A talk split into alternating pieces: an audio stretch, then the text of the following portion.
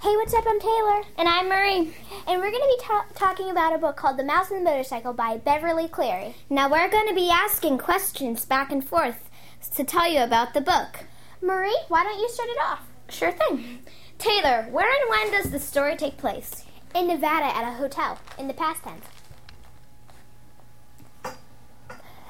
Who are the main characters? The main characters are Ralph and Keith. What is one of the main characters like? Okay, I'm going to tell you about Ralph. Um, Ralph, he's a mouse, and um, well, he during the story he loses the motorcycle. Murray, what what is your favorite character and why? My favorite character is probably Ralph because he is just funny and cute and just so neat. Taylor, which picture in the book is your favorite?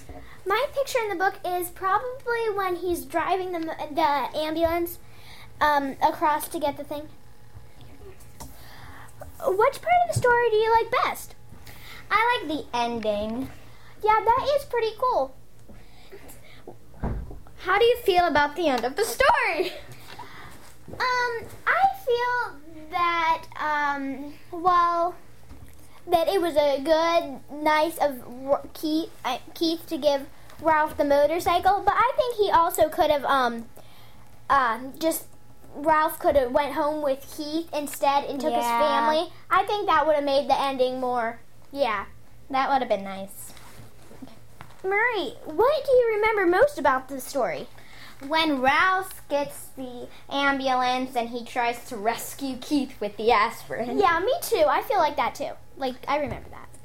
Do you think others would like to read this book? Why or why not? Um, I do, but if you're a boy, I think you would want just a little bit more action. Yeah, probably so.